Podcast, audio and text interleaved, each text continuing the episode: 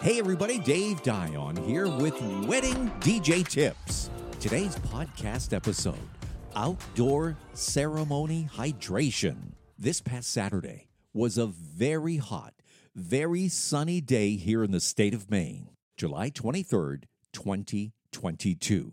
A real, genuine summer Maine day, lots of sunshine, few clouds, and 92 degrees. On this day, I set up my DJ gear outdoors for the ceremony. This wedding took place in Belfast, and I'd say we were about a mile or so from the actual ocean. There were approximately 160 guests.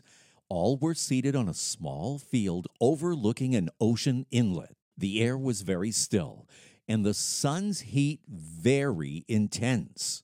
And thankfully, the caterer had set up two tables where they served cold Poland spring water. It was a lifesaver.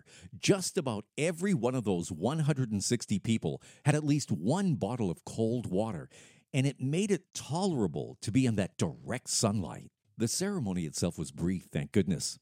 And you know what? At the moment that the bride and groom were declared married, something really unusual happened. A large hawk swooped into the inlet and flew off with a large fish in its talons. It was a rare and classic moment. So, anyway, the wedding DJ tip here is simple be extra sure to provide plenty of water for your guests if you're going to be having an outdoor ceremony this season, especially if it's sunny and warm, or like it was this Saturday, hot. And a very special thank you to the wedding planner, Jess Riley, and also to the wedding photographer, Kim Chapman. Both of them made the day successful and survivable. You've been listening to Wedding DJ Tips, and I'm Dave Dion.